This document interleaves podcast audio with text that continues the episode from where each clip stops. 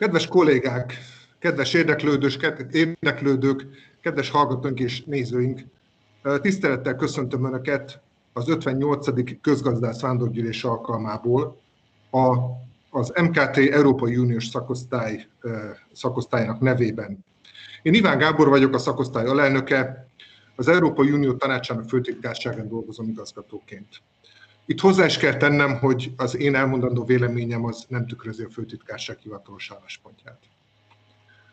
Kedves kollégák, fontosnak tartottuk, hogy legyen idén is egy közgazdász vándorgyűlés, még a rendkívüli körülmények ellenére is, és ne csak, hogy vándorgyűlés legyen, hanem annak legyen egy Európai Uniós tematikus szekcióvitája is. Tavaly és tavaly előtt a vándorgyűlésen ezt a szekciót elnökünk, Fazakas Szabolcs vezette. Még most is nehéz elhinni, hogy Szabolcs, a szakosztály alapítója, a mindig ötletekkel, lelkesedéssel és kifogyhatatlan energiával teli elnökünk nincs többé velünk. Engedjék meg, hogy ezúton is egy főhajtással tisztelegjünk emléke előtt.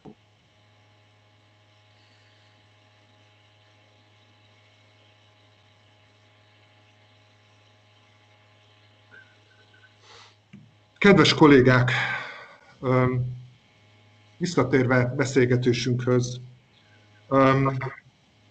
tekintsük ezt az évet, nézzük meg, hogy milyen intézkedések történtek az Európai Unióban. Azt gondolom, hogy nem túlzás azt állítani, hogy történelmi időket élünk meg, és ugyan az elmúlt 10 évre is elmondható ez, hogy válságok története, azért valószínűleg a 2020-as év történései és ez a válság, amit most átélünk, valószínűleg jellegében, hatásaiban és az arra adott válaszok formájában is túltesz a korábbi eseményeken. Miközben rövidtávú intézkedések elkerülhetetlenek, ezek hosszú távra kiható döntésekkel párosulnak. Ezért is adtuk ennek a kerekasztalnak azt a címet, hogy az Európai Unió rövidtávú költségvetése és hosszú távú költségvetési prioritásai. Új dimenziók. Tisztelettel és barátsággal köszöntöm a kerekasztal beszélgetés résztvevőit. Andor Lászlót, a Progresszív Tanulmányok Európai Alapítványának főtitkárát, az Európai Bizottság korábbi tagját. Banai Pétert, a Pénzügyminisztérium államháztartásért felelős államtitkárát, az MKT államháztartási szakosztályának alelnökét. Vértes Andrást, a GKI gazdaságkutató ZRT elnökét, valamint Darvas Zsoltot, a Bruegel intézet vezető elemzőjét. Kedves előadók, kedves barátaim, szeretném megköszönni először is, hogy elvállaltátok ezt a beszélgetést a vándorgyűlés alkalmából, és sajnálom, hogy ezt nem tudjuk személyes körülmények között megtartani, de azért bízom abban, hogy ezzel a beszélgetéssel hozzá tudunk járulni ahhoz, hogy az unió ügyei több figyelmet kapjanak, és talán hozzá tudunk járulni az események jobb megértéséhez is. A kerekasztal során arra foglak benneteket kérni, hogy az unió rövidtávú válságkezelését, gondolok itt különösen az év során rendelkezésre bocsátott és bocsátandó pénzügyi eszközökre, vessük össze a költségvetés hosszú távú céljaival. De örömmel veszem azt is, hogyha vizsgálódásunk túlmutat a költségvetési és a rövidtávú intézkedések horizontján. Nem ragaszkodom ahhoz, hogy amikor az unió hosszú távú céljairól vagy intézkedéséről beszélünk, akkor csak a költségvetés talaján maradjunk, de talán kiinduló pontnak ezek a költségvetési döntések megfelelőek. Azt javaslom, hogy mindegyikőtökhöz intéznék egy-két kérdést, és ezek megválaszolását követően remélem kialakul egy szabad véleménycsere. Azt javaslom, hogy adjuk meg mindannyiunknak a lehetőséget, hogy elmondja mondani valóját, bár nem zárom ki, hogyha van olyan kérdés, ami segíti a gondolatmenet megismerését, akkor egy-egy kérdést feltegyünk akár előadás közben is, de azért mégiscsak mindenkinek legyen meg a módja a gondolatának a befejezésére. Kedves Péter, ha megengeded, veled kezdeném. Azt szeretném megkérdezni tőled, hogy hogyan látod, Milyen hatással lehet a nemzetgazdaságra az ebben az évben bevezetett, illetve eldöntött intézkedéseknek? Ugye van itt igazából három csomag is, az áprilisban jóváhagyott 540 milliárdos csomag, amely részben az ISM forrásait, részben költségvetési, részben az Európai Beruházási Bank forrásaiból táplálkozik. Aztán van a 750 milliárdos recovery csomag, a helyreállítási program csomagja, és hát van egy hagyományos többéves költségvetési keretünk is. A többéves költségvetési keret kapcsán egyébként felidézve egyébként régi beszélgetésénket és vitáinkat, engem az is érdekel, hogy esetleg hogy látod, milyen hatásai vagy milyen jelentősége vannak az Unió bevezetni tervezett új saját forrásainak, amire ezért több mint 30 éve nem volt példa, hogy ilyen döntés hozott a közösség. Péter, szeretném átadni neked a szót. Köszönöm szépen először is, köszönöm szépen a megtisztelő meghívást, és egyúttal köszöntöm a beszélgető partnereket, és én is tisztelettel üdvözlöm mindazokat, akik így elektronikus csatornán követik a beszélgetéseinket. Ha megengeditek, illetve a tisztelt nézők megengedik, igyekszek rövid lenni, hiszen azt gondolom, hogy ebben a kérdésben azért számos vélemény ismert már az elmúlt időszakból. Talán a vitának, a beszélgetésnek több teret hagyunk, hogyha csak röviden néhány címszóban reagálok a felvetetésre. Az első megállapítás közhelyszerű, egy olyan válsággal állunk szemben, amely nagyságát tekintve azt gondolom, hogy összevethető a 10 évvel ezelőttivel. Nyilván az adatok is azt mutatják, hogy mind a 27 tagállam gazdasági visszaeséssel kalkulál, és ez egy olyan visszaesés, aminek komoly hatása lehet a következő időszakban is. Egyre több az olyan előrejelzés, ami a V-alakú gyors visszapattanás helyett inkább egy lassabb kilábalást tart valószínűleg.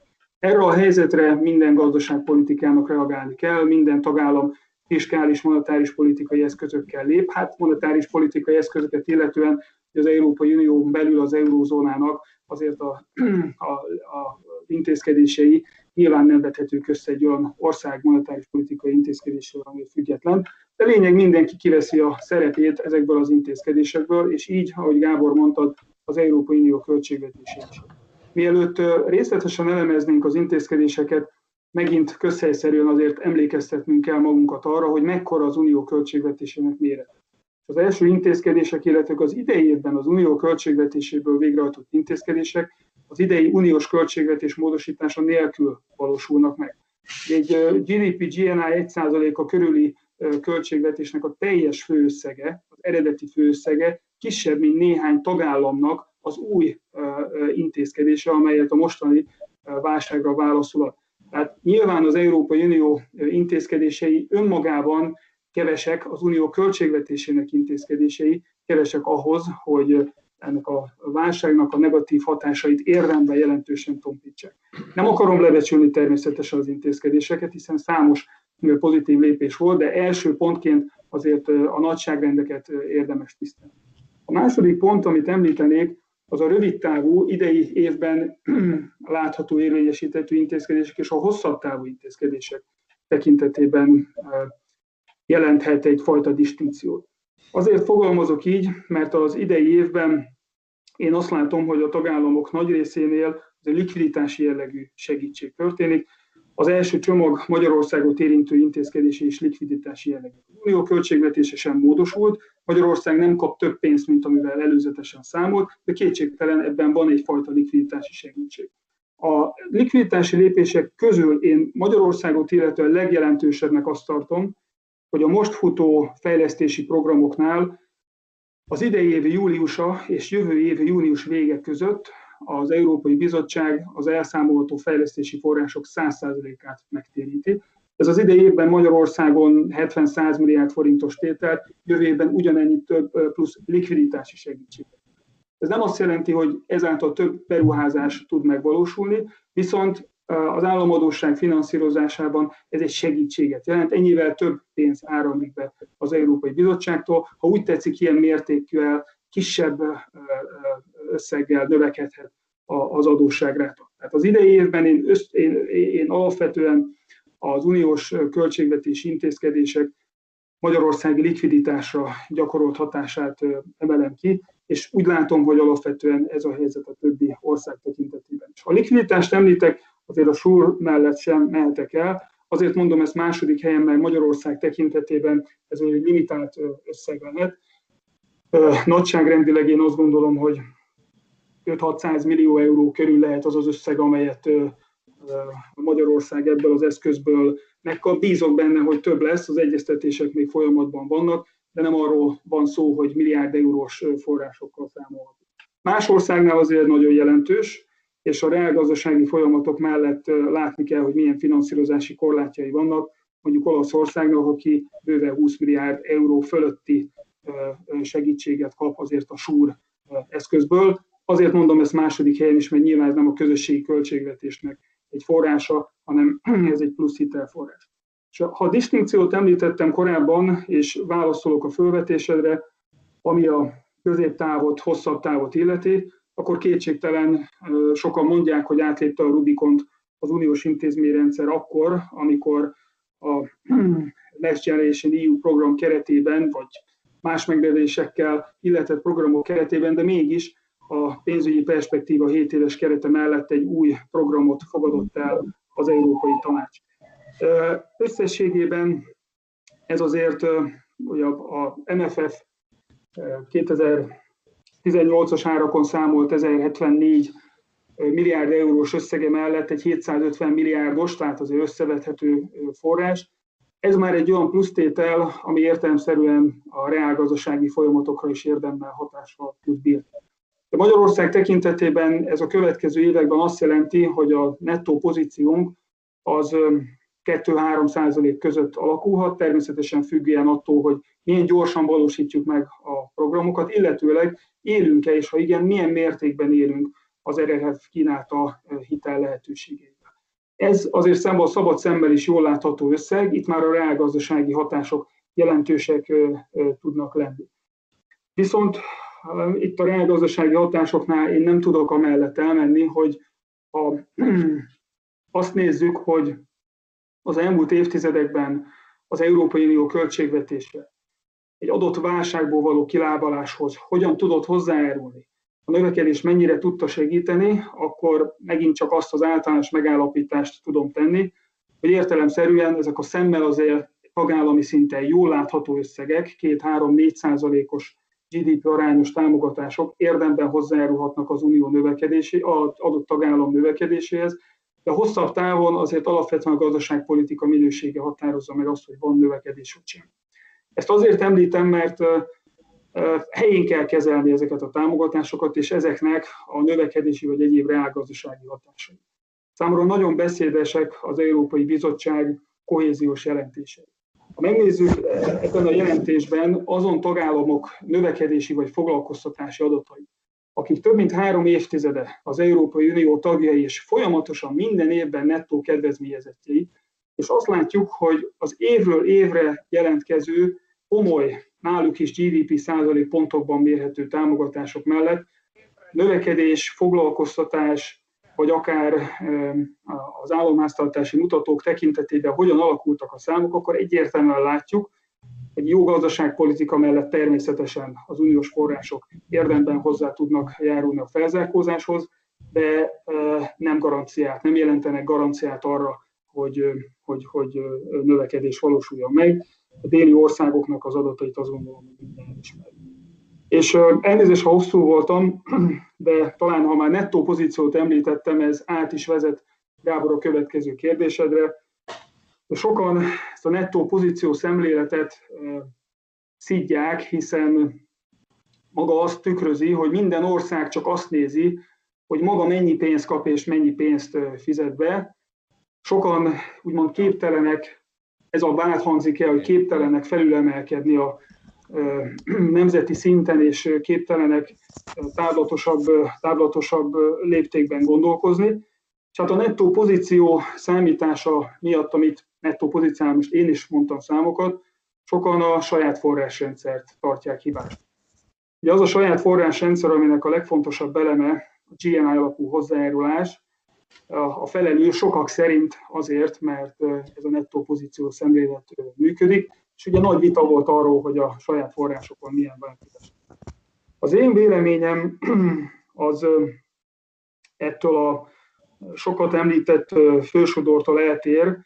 Én azt gondolom, hogy az Európai Unió jelenlegi integrációs szintjén elvi alapon is védhető az, hogy a hozzájárulások rendszerét tekintve a nemzeti hozzájárulások, a saját források rendszerén belül nemzeti hozzájárulások és azon belül a GNI alapú hozzájárulás egy jó befizetési tétel. Azért mondom ezt, mert én azt gondolom, hogy az Európai Unió alappillére, alapelemei jelenleg a tagállamok. A tagállamokat tekintjük alappilléreknek, ez azt gondolom az intézményrendszeri működésből is levezethető, akkor célszerű szerintem, hogy az egyes tagállamok szintjén határozzuk meg a befizetés összegét.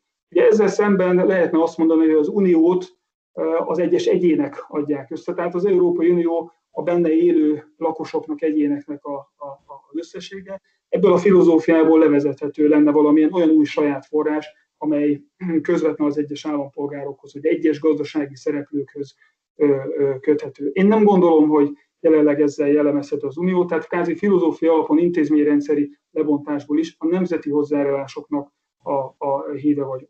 Ha ezen túl magának az Európai Bizottságnak a sokszor idézett 2004-es saját forrásokkal szembeni kritériumrendszerét nézzük, akkor az igazságosság, egyenlő elbánás, elégségesség, többi kritérium, transzparencia, költséghatékonyság szempontjából is, én azt gondolom, hogy nem találunk tökéletes saját forrás, viszont a GNI alapú hozzájárulás egy olyan tétel, ami könnyen befizethető, könnyen beszedhető.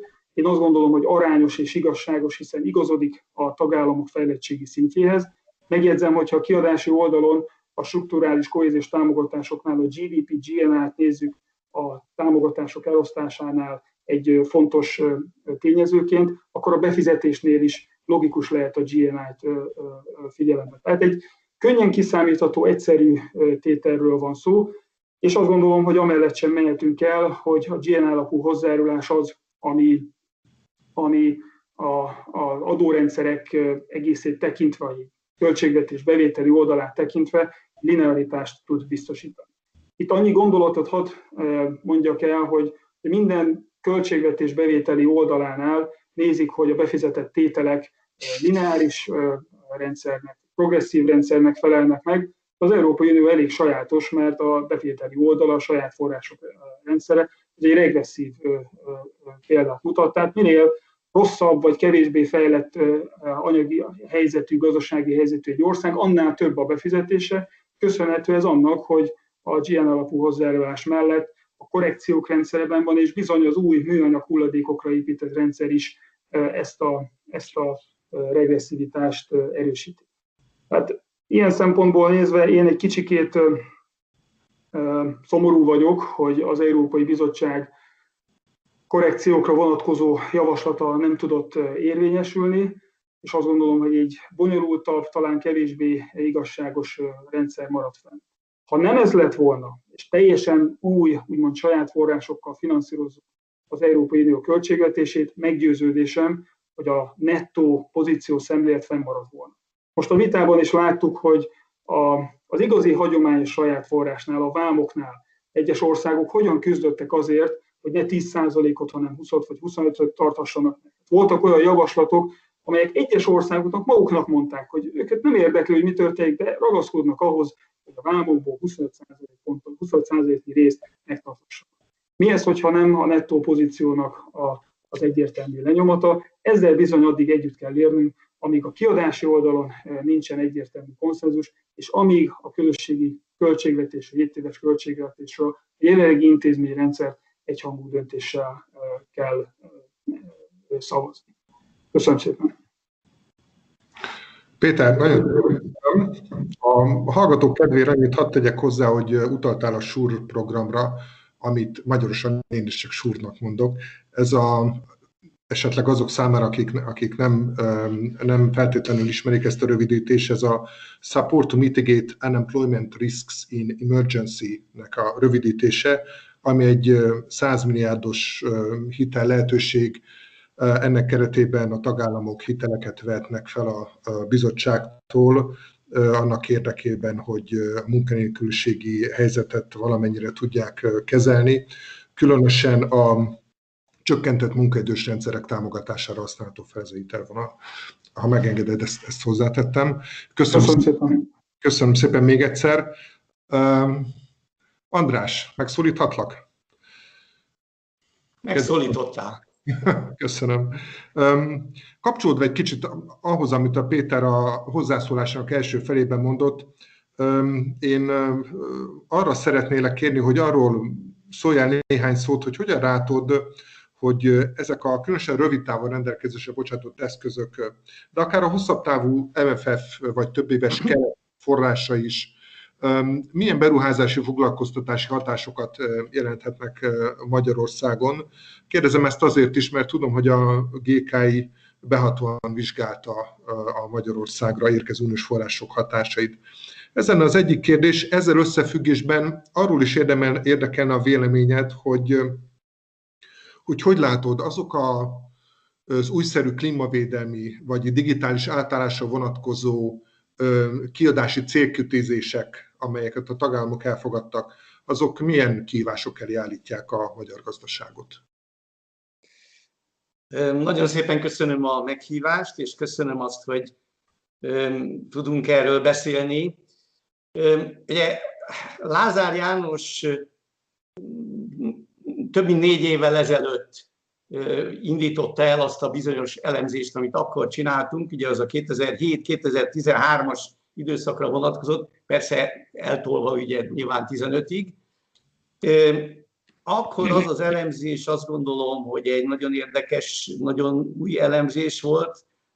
Nagyon sok dolgot én azt gondolom felszínre hozott, ami hát később a magyar gazdaságpolitikában előkerült. Gyorsan hozzáteszem, hogy angol példánya nincsen, csak magyar példánya van annak, ami azért egy elég érdekes dolog. Na mindegy, a dolognak az a lényege, hogy az akkori számításokban, a magyar beruházásokban, GDP-ben, a foglalkoztatásban, a makroegyensúlyokban rendkívül nagy szerepe volt egyértelműen az Európai Uniós forrásoknak. De még egyszer mondom, ez lényegében a 2007-2015-ös időszak csak, mert odáig ment a vállalkozás, tovább nem. Ugyan mi többször felvetettük a különböző helyeken, pontokon, most legutóbb az ITM-ben, hogy talán jó lenne hasonló vizsgálatokat végezni, mert azért elég sok minden változott azóta, és elég sok mindent lehetne újra megnézni. De egyelőre nem sikerült összehozni olyan konzorciumot, sőt, még ki se írtak semmi ilyesmit ezzel kapcsolatban. Tehát nagyon sajnálom, hogy azért új eredmény ezekből nincs. Azok az eredmények, azok pedig, hát azért, hogy mondjam, miután a vizsgálat leállt 15-ben, és egy nyilván hosszabb távú elemzésekben bőven lehetne tovább menni 20-ra, 22-re is majd későbbiekben, de hát semmi ilyen munka sajnos per pillanat nem létezik. Na ennyit erről a múlt részéről. Ugye, ha nézzük a mostani helyzetet, akkor azért én azt gondolom, hogy nagyon nagy jelentősége van annak, hogy mi lesz a vírussal.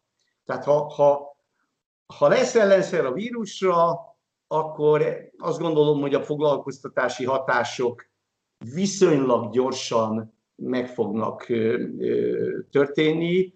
Viszonylag gyorsan Magyarországon legalábbis a teljes foglalkoztatás közelébe 1-2 év alatt, persze ezt így kell nézni, ezt a gyorsant, tehát 1-2 év alatt vissza lehet majd menni.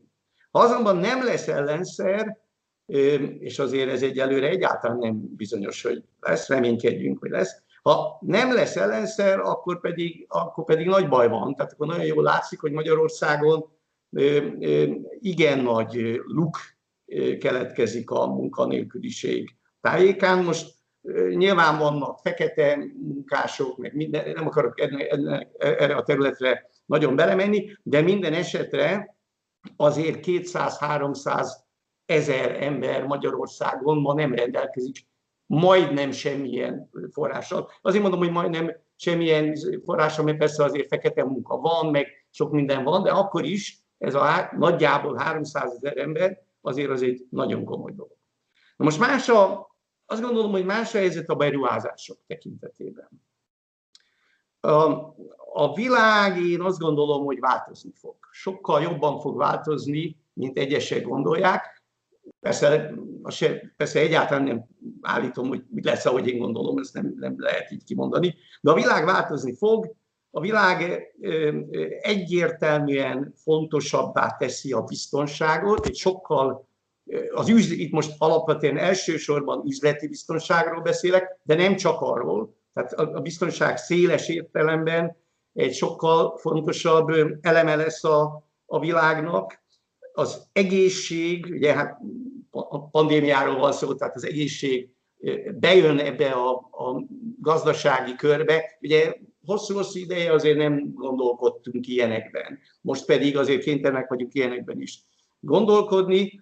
És ugye ezek a biztonsági elemekben Európa eddig nem nagyon hozott jó dolgokat. Rosszat sem, nem úgy értem, csak nem hoztunk semmi igazán eredményes dolgot.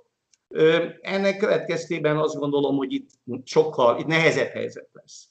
Jóval közelebb fognak menni a piacokhoz a szállítók, vagy lehet úgy is mondani, hogy a szállítási útvonalak rövidülnek, ez nagyjából ugyanazt jelenti.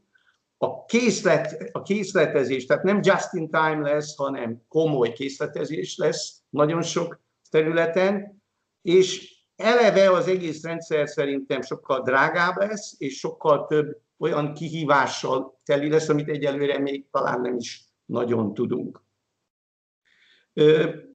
Többé-kevésbé azt gondolom, hogy a termelésben az EU integrálódás az ilyen értelemben lelassul, vagy hát abban az értelemben, bocsánat, rosszul fogalmaztam, lelassul a kívülről jövő bejövetel, tehát mondjuk a kínai, vietnámi, stb. Dél-koreai bejövetel az legyengül, ezzel szemben kiépül remélhetőleg egy biztonságosabb, vagy legalábbis valamennyire biztonságosabb európai integrálódás, de ehhez az kell, hogy egy halom dolog, amit az előbb a Banai Péter mondott, abból azért megtörténjen Magyarországon is, meg jó néhány országban. Szóval magyarul lényegesen erőteljesebb kohézió kell, én azt gondolom, Európában ahhoz, hogy ezen a problémán úgy igazán túlkerüljünk. És itt az én érzésem, természetesen lehet, hogy tévedek, ez tévedés, nem állítok soha semmit, de az én érzésem, hogy ez nem lesz könnyű. De nem lesz könnyű azért sem, mert ugye jól ismerten nincsen hadseregünk, tehát Európának nincs hadserege, Európának nagyon kicsi, egyelőre sajnos nagyon kicsi a nemzetközi puvoárja, nem megyünk el eléggé odáig azokon a pontokon, ahol pedig el kellene menni. Most persze mindenki mondja, semmi újat nem mondtam ezzel, nehogy félreértés legyen, most ezt mindenki mondja, de hát attól még ez persze nem épül fel, elég komoly lépéseket kell tenni ahhoz, hogy ezek megtörténjen. Na most azok a klímavédelmi, és ugye ez nem egészen arra volt válasz, amit te kérdeztél, de azt gondolom, hogy egy olyan folyamat, amit nem lehet negligálni. Tehát ez a folyamat meg lesz, nagyon valószínű, hogy meg lesz, lehet, hogy kevésbé, lehet, hogy jobban, fene tudja, de azért így azt gondolom, hogy ebből sok-sok-sok minden meg lesz. Na most az, hogy persze a klímavédelmi és a digitális célokkal mondjuk például a magyar kormányzat hogyan fog előre menni, én azt a furcsa mondatot merem mondani, hogy a magyar kormányzat mindig elment odáig, ameddig még lehetett olcsón, és utána nagyjából megcsinálta azt, amit már muszáj volt megcsinálni. Tehát most is azt gondolom, hogy ugye nem látszik egyelőre semmi ebből most, tehát semmi valós anyagok, komoly komoly, igazi anyagok egyelőre egyáltalán nincsenek. Vannak nagyszerű ötletek, egy részén röhögni kell, de mindegy, felejtsük el ezeket. Tehát, és nyilván még ezt nagyon komolyan meg kell vitatni, stb. De azért azt gondolom, hogy a magyar kormányzat azt nem fogja megengedni magának, hogy kibújjon ezekből a célokból. A nagy bajt valahol, amiről idáig beszéltem, az még mindig a kicsi baj. A nagy baj szerintem az sajnos máshol van. Abban a máshol van, hogy a magyar kormányzatok az elmúlt 20 évben, és ez fontos, az elmúlt 20 évben nem lépték meg azokat a lépéseket, amiket meg kellett volna lépni valójában az államban. Az oktatásunk borzalmas. Azt a csúnya mondatot mertem valahol elengedni, nagyon, meg is kaptam érte nagyon nagy letolást, hogy ugyanott tanítunk, mint ahol én tanultam, 50 évvel ezelőtti helyen tanulunk, ugyanabban a szobában tanulunk, benne az iskolában, de ugyanabban a teremben tanulunk, ugyanazok tanítanak, ez nyilván a hazugság és nyilván nem precíz dolog, de azért mégis elég nagy előregedés van, ezt akarom mondani. Tehát ugyanazok tanítanak, és ugyanazt tanítják majdnem, mint ami volt 50 éve. Na most ez katasztrófa. Ez együtt így gyönyörű katasztrófa. És ez minden kormányzat bűne, ennyiben legalább könnyű a dolog, de azért azt merném mondani, hogy az elmúlt években az Orbán kormányzatnak azért bőven lett volna lehetősége legalább elindulni ezen az ágon, valahol, valamerre, és nem tette meg. Ugyanez a helyzet az egészségügyen. Most azon lehet vitatkozni, melyik a fontosabb, nem tudom, ez tök mindegy, én azt gondolom. Képzett, oktatott, jól képzett emberek kellenek, és azok nagyon jó, azok tudnának nagyon sok területen előre menni. A magyar egészségügy nem az orvosok, nem az ápolók, a rendszere elavult, mélységesen elavult, és nagyon-nagyon sok hibás. Ezért az a furcsa helyzet van, hogy Magyarországnak én most nem, azt gondolom, hogy nem az a fő célja, tudom, hogy ez csúnyán, nem tudom, hogy nem szeretitek. De nem a digitálisba belementünk, mert a digitális bocsánat, de azoknak az embereknek segít, akik már amúgy is tudják, hogy ez muszáj. És nem megyünk le azokra a területekre, ahol ezt nem tudják, hogy digitális nélkül nem lesz igazán jó magyar gazdaság. Tehát és ugyanez igaz a klímavédelemre is, most ugyanaz a szó. Tehát ott lesz valami, ott a kormány fog lépni, de a fő probléma az ott van, hogy ha nem kezdjük el azt, hogy igazán felnőtt oktatásig, és utána is még, tehát nem utána is folyamatos lépésekkel kell előre menni, tisztább versennyel kell előre menni, az egészségügyben is jobban előre kell menni, jogbiztonságban is előre kell menni, és egy valóban független MNB-ben is előre kell menni. És most mondtam jó néhány területet, amivel hosszan nem fog foglalkozni semennyit, de hát azt gondolom, hogy amit például az MNB ebben az elmúlt 3-4 hónapban előadott, és hosszú-hosszú ideig azt mutatta, hogy ez egy lényegében olyan pandémia, olyan válság, amelyben pluszban maradunk, miközben nyilvánvaló volt mindenki számára, hogy ezt majdnem senki a világon nem tudja megcsinálni, de mi biztos, hogy nem. Ezt egyszerűen nem értem.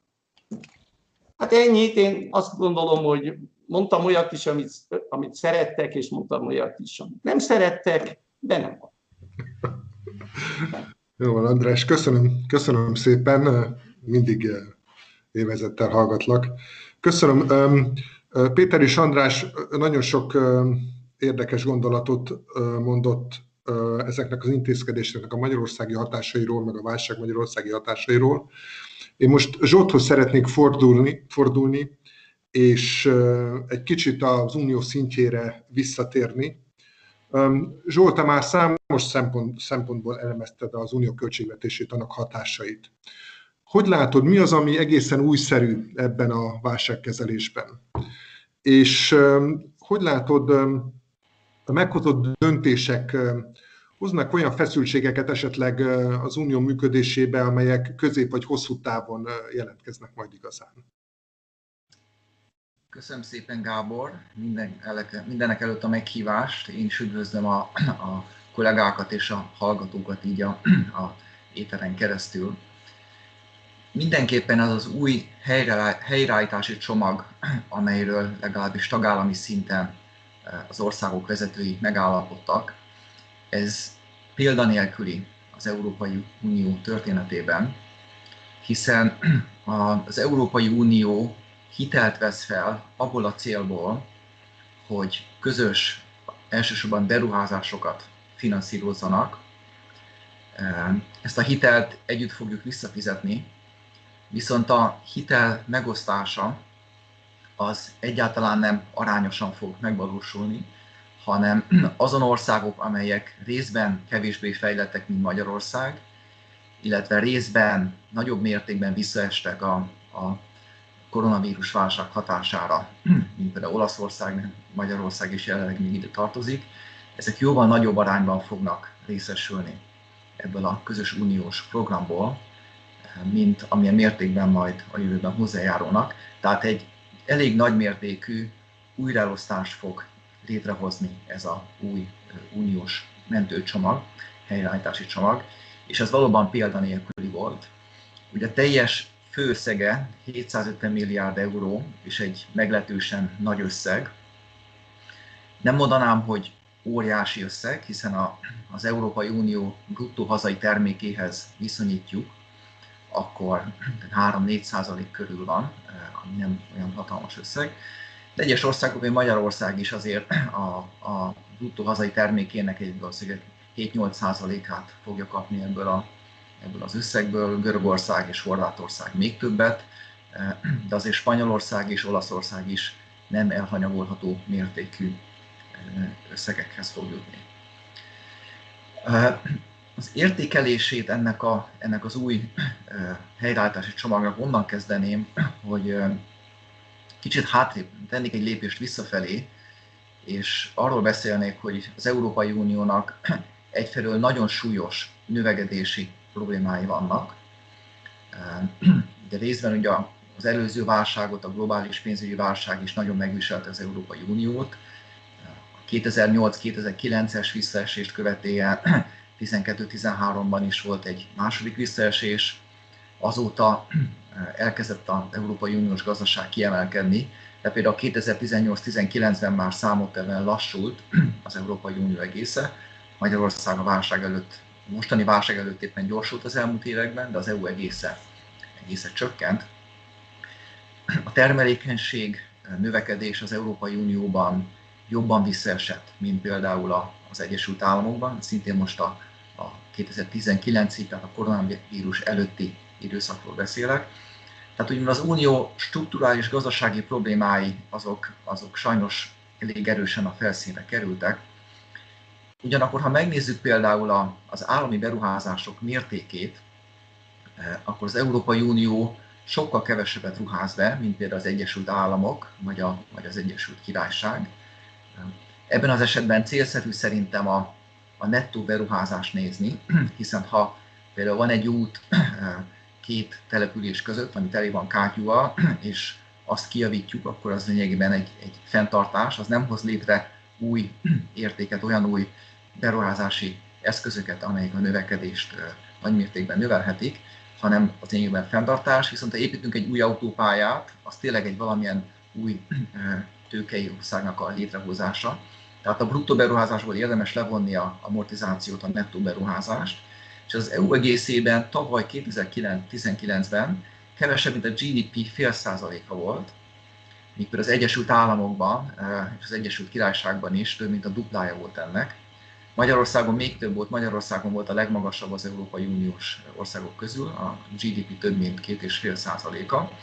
De most az EU egészéről beszélünk, tehát az EU egészében egy meglepően alacsony állami beruházási szintről beszélhetünk.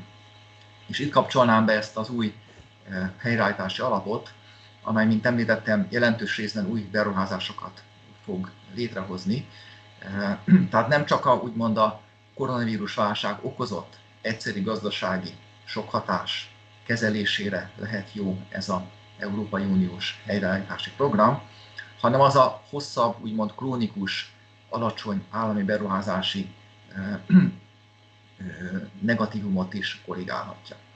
Tehát úgy gondolom, hogy mindenképpen előremutató ez a döntés. Viszont a kérdésedre válaszolva szeretnék jó néhány feszültségpontot is megfogalmazni, amelyek egyrészt nem tiszták, másrészt megkérdőjelezhetik, hogy milyen mértékű lesz ennek a programnak a hatása, illetve milyen módon lesz végrehajtva. De az első, amivel kezdeném, hogy nem igazán világos, hogy most ennek a programnak a célja az az, hogy a jelenlegi akut gazdasági visszaesést kezelje, vagy pedig, amint említettem, a krónikus beruházás hiányi problémát segítse, vagy éppenséggel a alacsony fejlettségű országoknak a gyorsabb felzárkózását segítse. És azért mondom, hogy ez nem teljesen világos, mert ugyan a minden dokumentum, amit az Európai Bizottság publikált, illetve az Európai Tanácsi döntés is ugye arról beszél, hogy rendkívül gyorsan kell ezt az alapot létrehozni, folyósítani, és hogy ez segítse a gazdasági helyreállást. Ha megnézzük az Európai Bizottság tervét, hogy milyen ütemben kerülnek ezek a pénzek ténylegesen kifizetésre, akkor azt látjuk, hogy a következő két évben, tehát 2021-ben és 2022-ben csak a negyede kerül a teljes alapnak a kifizetésre. Tehát most érjük a legnagyobb gazdaságot 2020-ban, 21-ben és 22-ben nem tudjuk, milyen lesz a helyzet, de ebben két évben csak a teljes összeg negyede fog megérkezni, és az összeg háromnegyede az 2023 és azt követően fog várhatóan a tagállamokhoz kerülni, tehát egy viszonylag lassan fog a tagállamokhoz kerülni.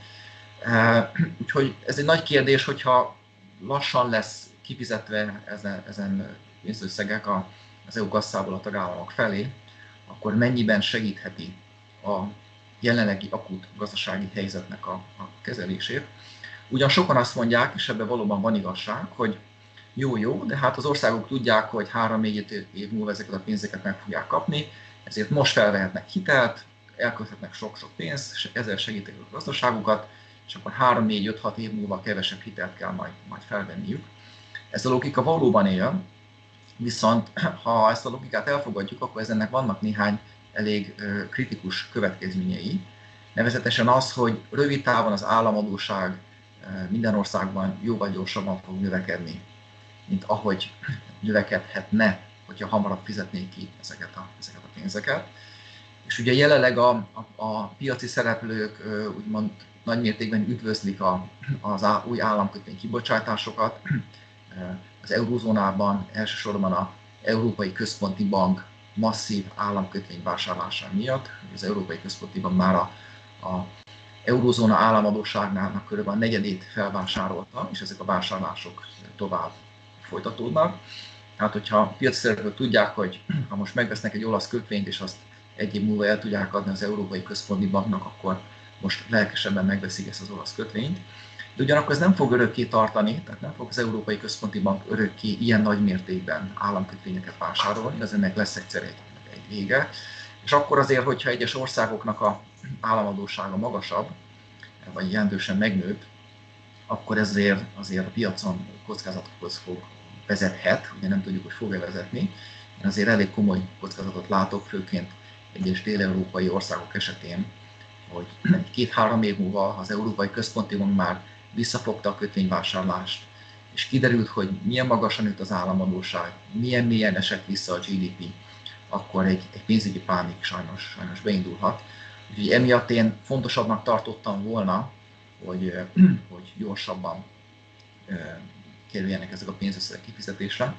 És még zárójelben tennének, hogy ez a viszonylag lassú kifizetés is, amit az Európai Bizottság tervez, sokkal, de sokkal gyorsabb, mint amit szokásosan a rendes 7 éves keretköltségvetésből az egyes tagállamok le tudnak hívni. Tehát ha nézzük ezt az úgynevezett abszorpciós rátát, akkor ez 4 év után a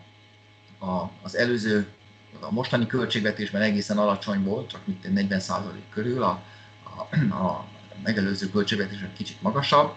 Ennél azért sokkal gyorsabbat vár az Európai Bizottság ettől a helyreállítási alaptól. Tehát én ugyan azt mondom, hogy a helyreállítási alap kifizetése várhatóan lassú lesz, de ez a lassú is sokkal gyorsabb, mint amire a tagállamok képesek voltak a múltban, ami ugye azt a következtetést engedi levonni, hogy egyáltalán nem biztos, hogy ez az általán lassúnak vélt ütem egyáltalán megvalósulhat, tehát ennél még lassabb lesz, és akkor azok a problémák, amiket említettem a lassú kifizetés miatt, az még súlyosabb lett. Tehát ez az egyik probléma.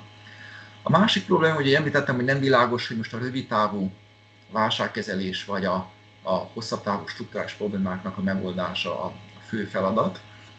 És ebben sajnos azt kell mondanom, hogy az Európa Tanács következtetései sem adnak túlzottan erős iránymutatást, hiszen az Európa Tanács azt mondta, hogy ennek a pénznek a nagy részét, ami a 750 milliárdos csomagból több mint 600 milliárdot kitesz, ez az úgynevezett Recovery and Resilience Facility, nem tudom ezt magyarul hogyan mondják szépen, de és a legnagyobb alapa ebből az egész csomagból.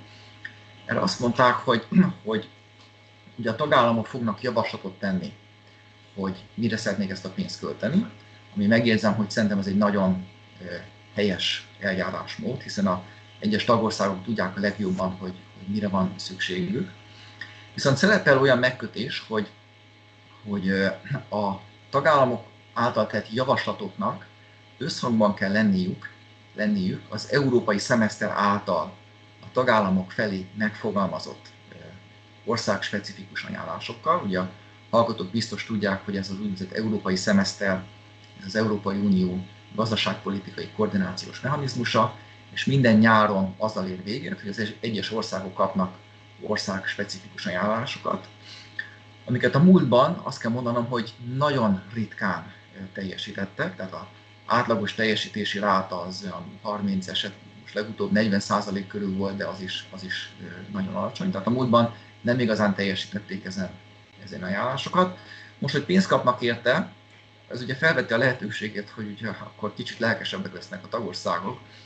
Viszont ha megnézzük, hogy milyen ajánlásokat kaptak, akkor ezek egyrészt rendkívül bő ajánlások, tehát nem konkrét ajánlások, hanem átfogó nagy ajánlások. És az ajánlások lényegében döntő részben azt tartalmazzák, amit az országok amúgy is csinálnak. Például hagy idézem fel, hogy Olaszország milyen ajánlásokat kapott idén nyáron, 4 darab ajánlást kapott. Az első ajánlás az azt mondja, hogy a költségvetés segítséget, tehát a saját nemzeti költségvetés segítségével tompítsa a gazdasági válság hatását, segítse a gazdaság talpraállását, középtávon pedig értelemszerűen a államadósság fenntarthatóságát biztosítsa. Ez volt az első ajánlás. Ugye ezt csinálja Olaszország, mint minden más ország. A második ajánlás az volt, hogy a szociális védelmet segítség, azon embereknek, akik elvesztenék a munkájukat, azokat segítség, fejlesztenek ki digitális oktatási és tanulási lehetőségeket. Ugye ez szintén az, amit minden ország csinál, próbálja a saját munkaerőpiacát támogatni. A harmadik ajánlás az volt, hogy az egyes országok biztosítsanak likviditást a gazdaság résztvevőinek, beleértve a kis és közepes vállalkozásokat. Ezt is Olaszország is csinálja, Magyarország is csinálja, minden ország csinálja. Növeljék az állami beruházásokat, és segítsék a magánberuházásokat, és itt jön valami konkrétabb, mert ugye itt szerepel az, hogy a környezetvédelmi és digitális beruházásokat kell segíteni, és itt azért fel van sorolva néhány dolog. Hagy említse meg ezt a 4-5 dolgot. Ugye egyfelől az energia előállításának és a felhasználásának a zöldebbé és hatékonyabbá tétele, a kutatás és fejlesztés, a közlekedés fenntarthatóságának a javítása, a a szenny, tehát a szemét és a szennyvíz jobb menedzselése és a digitális infrastruktúrának a fejlesztése. Tehát ez volt a harmadik, szintén egy rendkívül bő és átfogó országspecifikus ajánlás. Egyről a negyedik az, ami valamivel konkrétabb, nevezetesen az, hogy a jogrendszer hatékonyságát és a közszolgáltatások hatékonyságát kell javítani. De összességében, ahogy elmondtam, ezek az ajánlások, ezek rendkívül általánosak. Tehát igazából sok fogódzót nem adnak a tagországnak arra vonatkozóan, hogy konkrétan mit is csináljanak. Tehát szerintem nagyon nagy a szabadságfoga a tagországnak arra vonatkozóan, hogy milyen javaslatokat fognak tenni. Viszont ugye részben az úgynevezett 4 fukarország, Hollandia, Ausztria, Dánia és Svédország javaslatára bekerült az is az Európa Tanács következtetései közé, hogy ha valamely ország azt feltételező, hogy egy másik ország nem jól hajtja végre a vállalt beruházásokat, vagy éppenséggel ezek a vállalt beruházásokkal nem értenek egyet, akkor jelezhetik ezen problémájukat, és akkor nyilván a megfelelő intézményrendszeren keresztül ez kivizsgálásra kerül.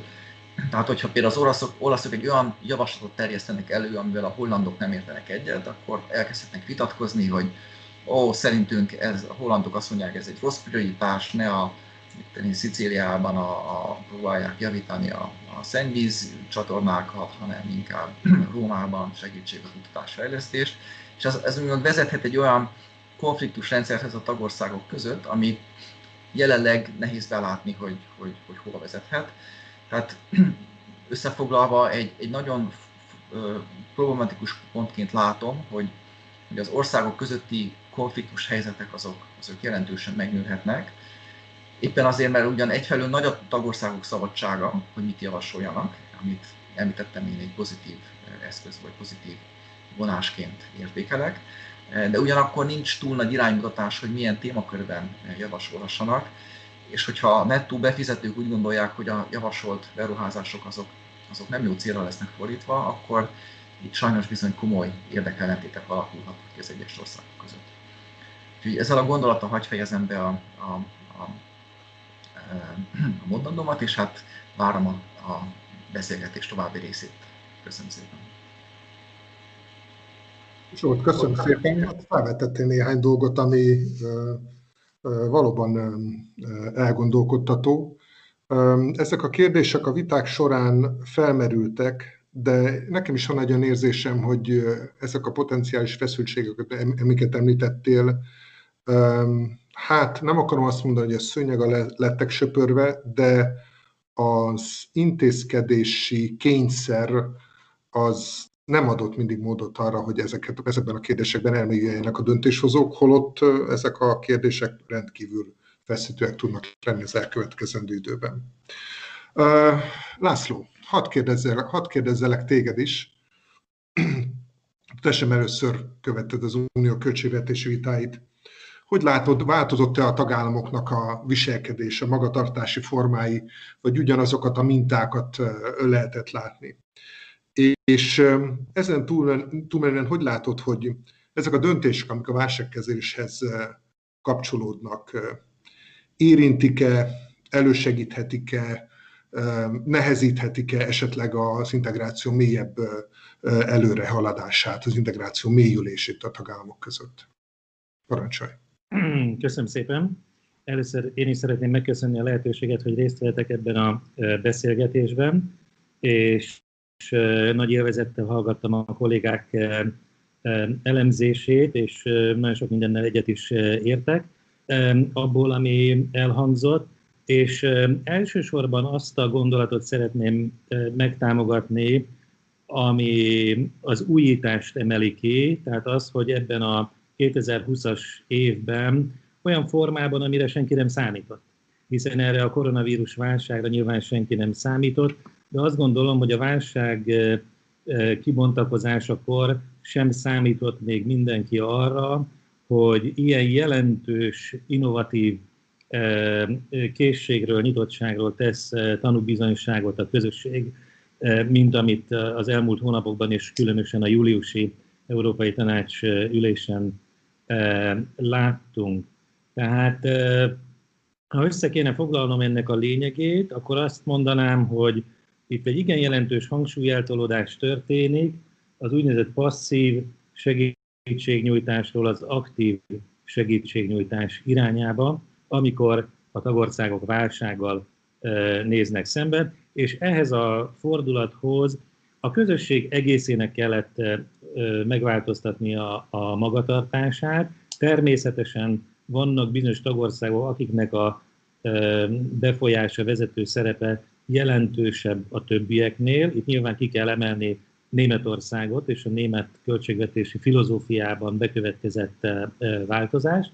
De azt gondolom, hogy a közösség egésze fölmérte azt, hogy nem elegendő az, amit korábban az Európai Unió válság idején szokott tenni, és mindjárt részletezem, hogy ez mi lenne, hanem új eszközökre van szükség, és ezeknek az új eszközöknek jelentős, látványos, meggyőző eszközöknek kell lenni.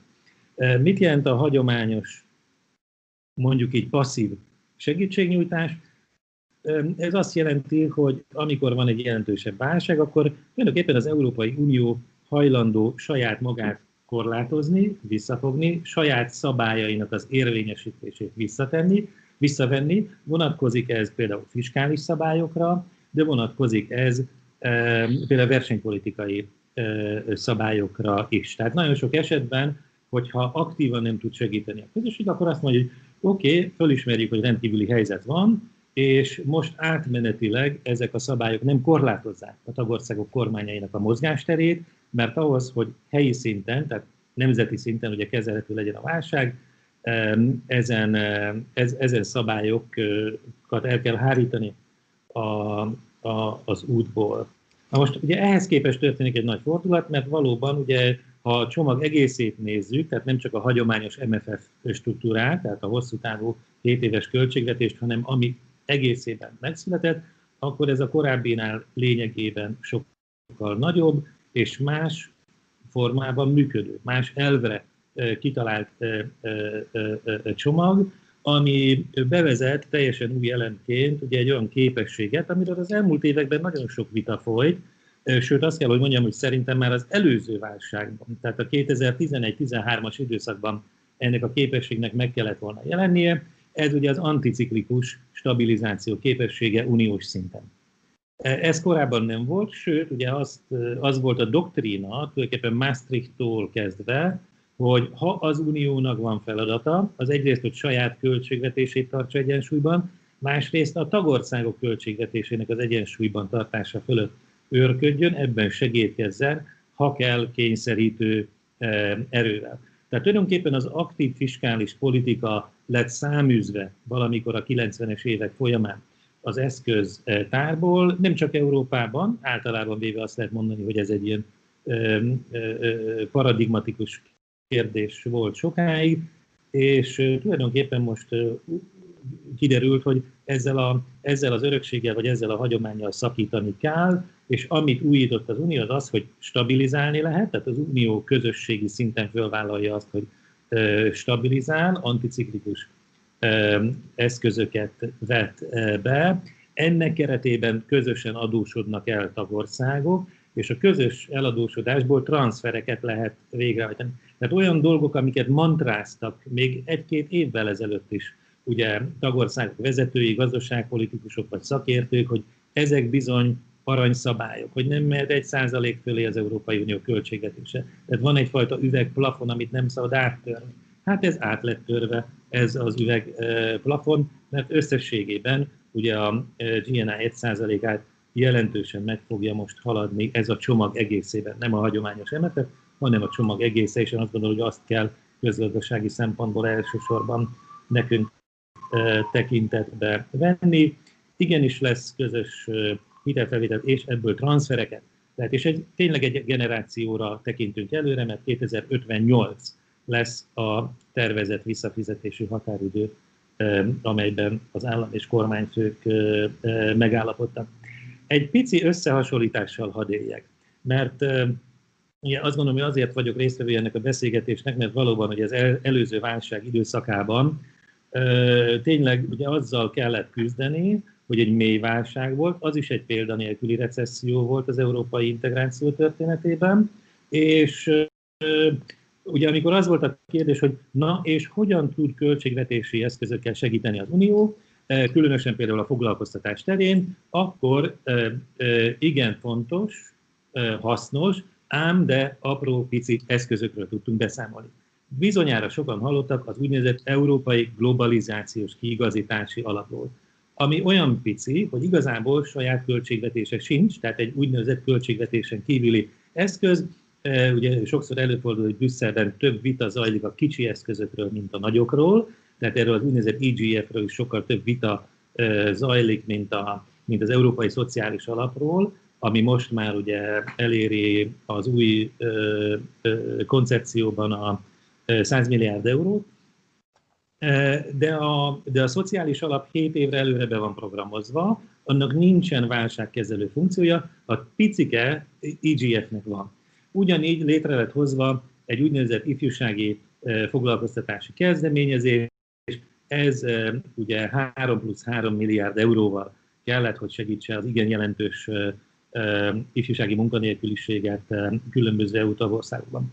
És mit tud még csinálni ezen kívül az Európai Unió a hagyományos keretben, ha válság van? Például a kohéziós politika keretében ugye hozzájárul a bizottság ahhoz, hogy átprogramozzák a már elfogadott programokat, vagy változtathatja a társfinanszírozási rátákat is, de attól még nem lesz több pénz. Tehát tulajdonképpen egyszerűsödhet a lehívása a már megtörtént allokációnak, de igazából attól nem lesz több pénz egy válság elleni intervenció során. Tehát tulajdonképpen ugye ez a minimalista képessége az Uniónak, amivel korábban ugye felvértezve szembe kellett nézni a válságokkal, ez az, amiről kiderült, hogy nem elegendő, ezért kellett tulajdonképpen már itt az első kanyarban a tavasz folyamán az úgynevezett SURE eszközt kitalálni, és ugye ez nagyon fontos, hogy elhangozzék, hogy ez nem volt tervevéve. Ez tényleg a válság váltotta ki, ez nem szerepelt Ursula von der Leyen ígéretei között, és ugye ennek a fő összege 100 milliárd euró, tehát nagyjából megegyezik azzal az összeggel, amivel a szociális alap 7 évre előre tekintve rendelkezik. Tehát egy igen jelentős összeg. Ugye talán többen emlékeznek még, hogy a Juncker-féle költségvetési tervezet, Juncker-Oettinger-féle költségvetési tervezet is bizonyos stabilizációs eszközökkel próbált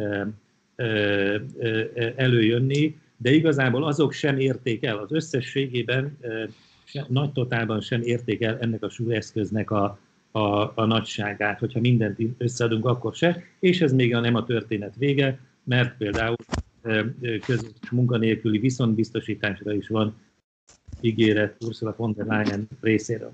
Na most, ugye kérdeztél, Gábor, a bizonyos országok magatartásáról, természetesen a többiek által, kollégáim által is említett úgynevezett fukarországok bizonyos szerepet játszottak abban, hogy azért ne szaladjon el a ló, hogy így mondjam, ebben a nagy újító műveletben, és a hagyományos MFF ugye megrekedjen az 1%-on, hogy az úgynevezett visszatérítések még a korábbiakhoz képest is nőjenek, és én azt gondolom, hogy ez egy atrocitás, ugye a közös költségvetés logikája ellen, és ugye az eredetileg betervezett költségvetési javaslattal szemben csökkenjen a transferek, de növekedjen a hiteleknek az aránya, ami az úgynevezett Next Generation alatt lehívható.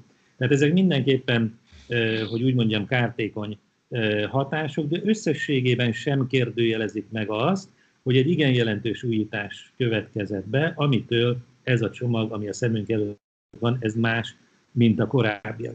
De azért következhetett be, mert a fukarországok összetétele megváltozott. Tehát Németország kilépett a fukar országcsoportból.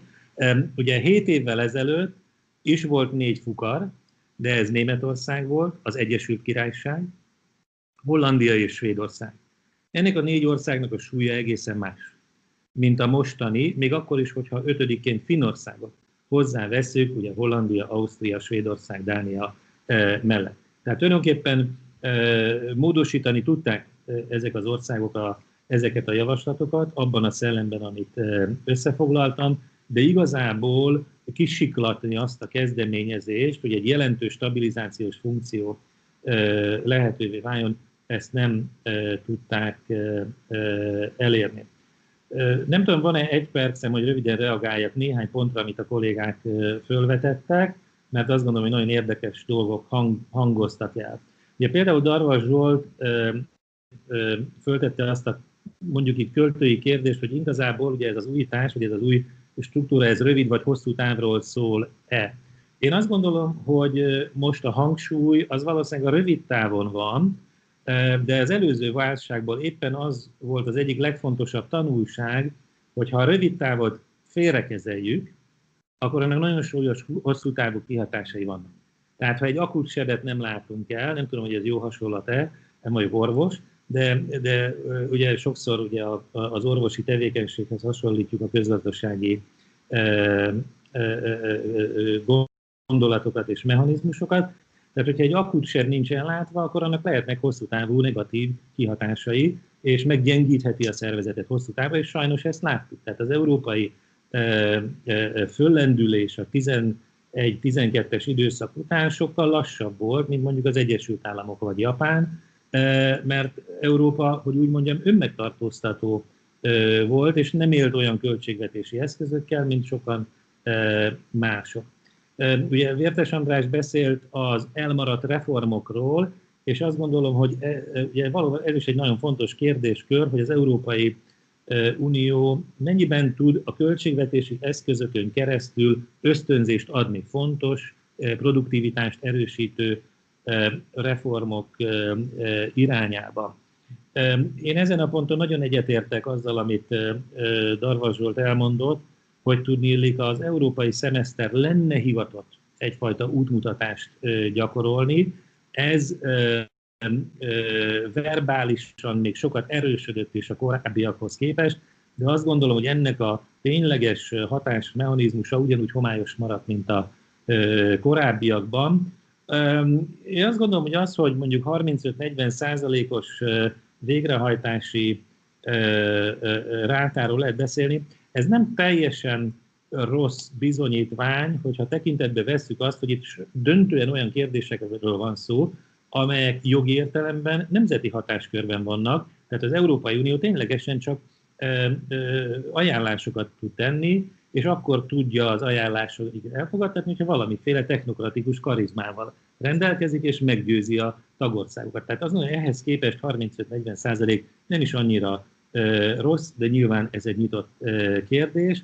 Fontosabb az, hogy ugye jelen állapotában ez az európai szemeszter azért nem 100%-ig megbízható a tekintetben, hogy jót fog ajánlani a bizottság, és az tényleg ugye egyformán végre lesz hajtva. Hadd jegyezzem meg ugye egy lábjegyzetként, hogy amikor ez az európai szemeszter ki lett találva, ugye ez 2010-re megy vissza, akkor lényegében ez kapcsolódott egy hosszú távú tervhez. Ez volt az Európa 2020 stratégia. És most nincsen ilyen jellegű hosszú távú víziója, vagy gazdasági és társadalomfejlesztési terve az Európai Uniónak, tehát szerintem emiatt az európai szemeszter és a hozzá kapcsolódó ajánlások legitimitása is valamennyire megkérdőjelezhető, hiszen nem tudjuk, hogy hova vezet hosszú távon az az évről évre megjelenő ajánlás csomag, amihez igazodni kellene, tehát egyfajta kitöltetlen csekket kap az Európai Bizottság arra vonatkozóan, hogy ezt az ajánláscsomagot hogyan, miképpen, milyen kútfőből, milyen megfontolások alapján állítja össze. Én egy gondolattal kapcsolódnék ahhoz is, amit Banai Péter elmondott, hogy tudniillik, ugye az egy realitás, hogy az Európai Unió nemzetállamokból, tagországokból áll, és ez a költségvetésben is megmutatkozik. Például olyan formában, hogy ugye GNI alapú a saját források beszedése. Azon ez önmagában nem probléma jelen helyzetben, előbb-utóbb nyilvánvalóan valamilyen formában meg fognak jelenni más jellegű, tényleges saját források is. Ami hátrányt látok ugye ebben a jelenlegi működésben, hogy ilyen mértékben koncentrálódik a döntési hatáskör az Európai Tanácsban, ahol a nemzetállamok vezetői, képviselői ülnek, hogy tudniillik, őnekik sose lesz idejük arra, hogy a költségvetés működésével foglalkozzanak.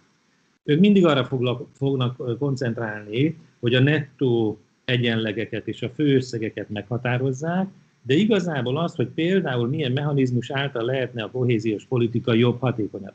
Erre őnekik nem lesz idejük. 100 órát, 200 órát ülhetnek Brüsszelbe, akkor se fognak eljutni oda, hogy ugye ezekkel az apró részletekbe menő mechanizmusokkal, intézményi kérdésekkel foglalkoznak, pedig nagyon sok esetben a felhasználás hatékonysága ezen múlik, hogy milyen mechanizmus hogyan juttatja el az uniós forrásokat a kedvezményezettekhez. Köszönöm szépen! Köszönöm szépen, Laci! Tulajdonképpen át is vezetted a beszélgetésünk második felére a fonalát ennek a dialógusnak, vagy ennek a beszélgetésnek, azzal, hogy számos olyan kérdésre reagáltál, amit a többi előadó vetett fel. Én most meg is kérdezném, hogy esetleg Péter, András, Zsoltnak lenne hozzátenni valója, vagy esetleg kérdése a többi előadóhoz. Köszönöm szépen, hogyha megengeditek, tekintettel arra, hogy Gábor engem említett a sor elején, és én szóltam először, igyekszek rövid lenni, de mégis azért pár dologra reagálok. Kezdem azzal, amiben én úgy látom, hogy mindjárt egyetértünk. Nevezetesen az, hogy akár a SURE eszközével, akár a 750 milliárd eurós új 2021-27 közötti időszak keret programjával az Európai Tanács és a Bizottság mondhatni átlépett a saját árnyékát. Tehát kétségtelen ezek olyan eszközök, amelyeket a különleges helyzetben az intézmények fogadni. És ennek számos pozitív aspektusa van. Én nem említettem, de maximális egyetértek Andor Lászlóval abban, hogy a pénzügyi jellegű intézkedéseken túl a szabályozási változtatások is nagyon jelentősek voltak. A versenyjog, államháztartás területe elhangzott, ezekkel maximális egyetértek. Talán azt látjuk egy picit másképp, főleg Vértes Andrással, hogy ezek a változások, ezek az új források mennyiben lesznek önmagukban elegendőek ahhoz, hogy a mostani válságot az Európai Unió egész életében az egyes tagállamok kezeljék. Ugye András utalt arra, hogy a 2007-13 közötti időszak forrásainak felhasználását modellezték, és azt hallottam ki belőle, hogy azért az uniós források azok, amelyek döntően meghatározzák a kedvező reálgazdasági folyamatokat. Annó mi ezen a tanulmány vitáján is folytattunk egy diskurzust, és kétségtelen ismétlem, hogy az uniós források egy-egy tagállam szintjén jelentősen hozzárulhatnak a növekedéshez, foglalkozás, stb. De ismétlem, önmagában még az árnyékát átlépő bizottsági javaslat vagy tanácsi döntés sem fogja azt eredményezni, hogy ebből a válságból kilábalunk. Én azért hangsúlyozom mindig, hogy a válságból a kilábalásnak egyik eszköze az uniós források, mert ismétlem, nézzük meg az elmúlt évtizedeknek a számot. Ha önmagában az a narratíva, vagy az a közgazdasági modell, akár az Európai Bizottság Quest modellje igaz lenne, ami azt mondja, hogy az uniós forrásokat mindenki tökéletesen, hatékonyan használja föl, és ez jelentős növekedést eredményez, akkor azt látnánk, hogy a déli országok szárnyalnak, vagy megfordítva a hosszú évek, évtizedek óta mindig is nettó befizető Németország pedig haldoklanak. Pont nem ezeket a számokat látjuk. És azzal is azért vitatkozok, hogy Vértes András az oktatást, egészségügyet kiemelve, talán ha rosszul emlékszek, akkor András korrigálj, de a struktúrás változások tekintetében fogalmazott meg kritikát. Tehát kétségtelen, hogy számos feladatunk van, akár az oktatás, akár az egészségügy, de más területeken is. De én azt gondolom, hogy azért az elmúlt éveknek a gazdaságpolitikája az uniós források jó felhasználásával együtt eredményezte azokat a számokat, amiket most látunk. Én nem akarok itt, ha úgy tetszik, államtitkárként kormányzati sikerpropagandát mondani, de azért azt hadd mondjam, hogy én a munkaerőpiacon végrehajtott változásokat alapvető struktúrás változásnak tartom. Ezeket egészítették ki az Európai Uniós források. Nézzük meg a statisztikákat. A magyarországi inaktivitási ráta a második legnagyobb mértékben csökken, megfordítva aktivitási ráta a másik legnagyobb mértékben növekedett.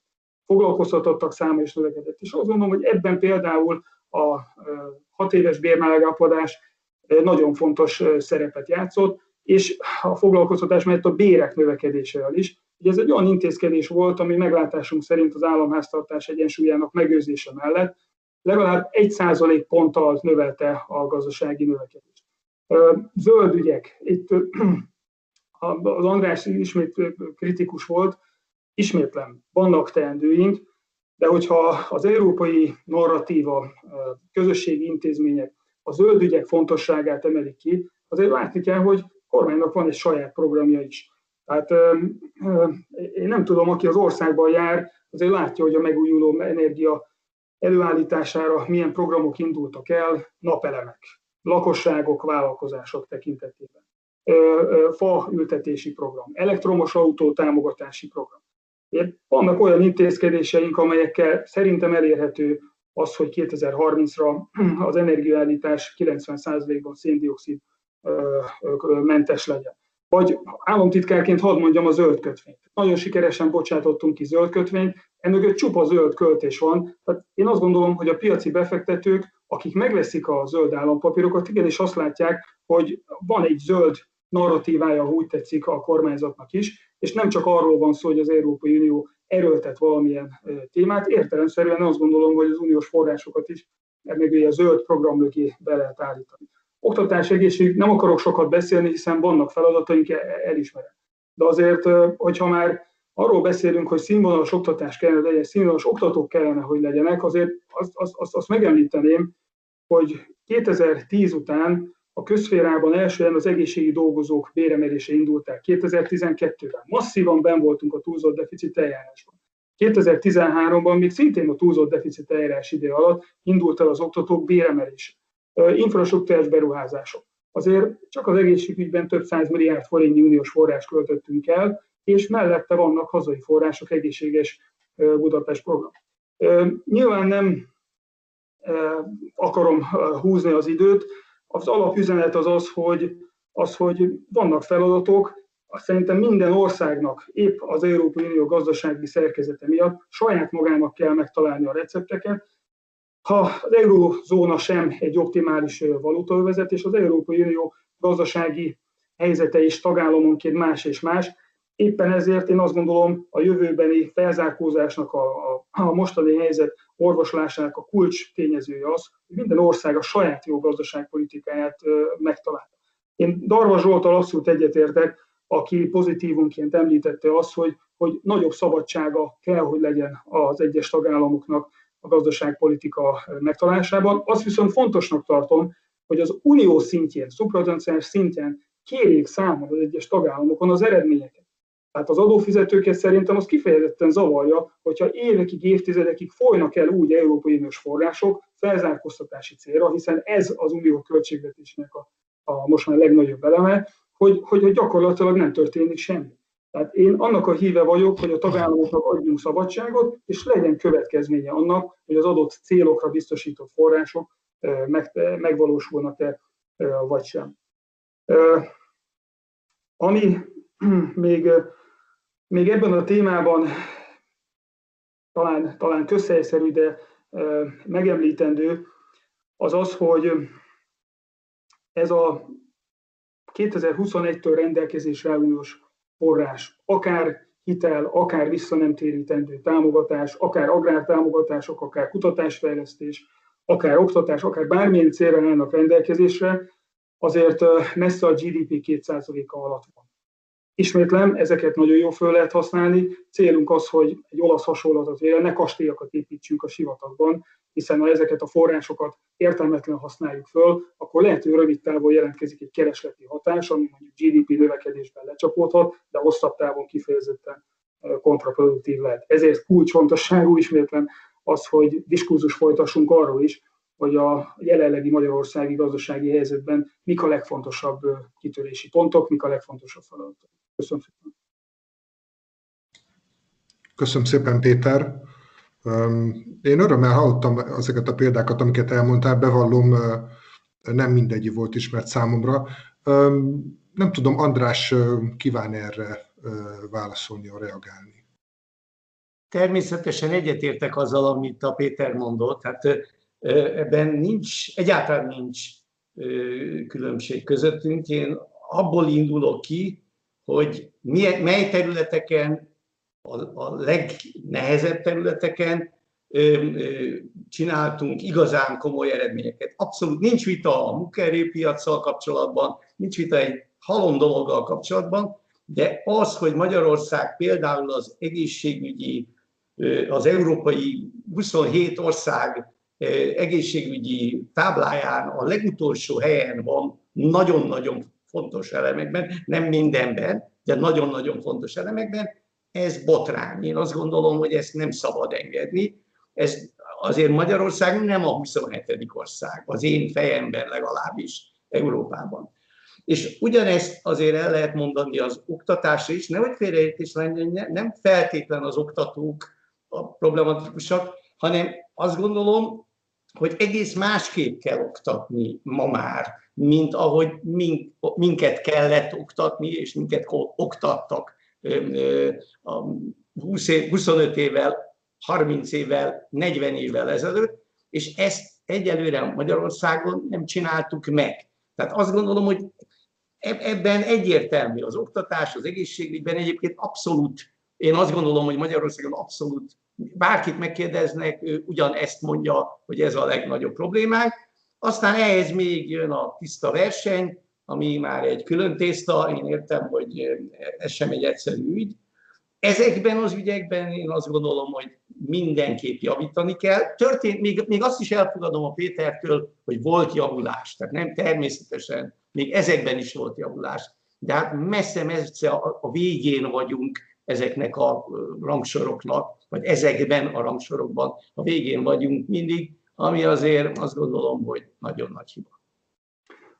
Bocsássatok meg, talán ha megengeditek, élnék azzal a lehetőség, amit Gábor mondott. Ígérem, rövid leszek. Tehát keresem azokat a pontokat, amiket amelyikben egyet értünk. Ismétlen vannak feladataink, de most az egészségügynél csak arra lennék kíváncsi, hogy mely az a lista, ahol 27. helyen vagyunk.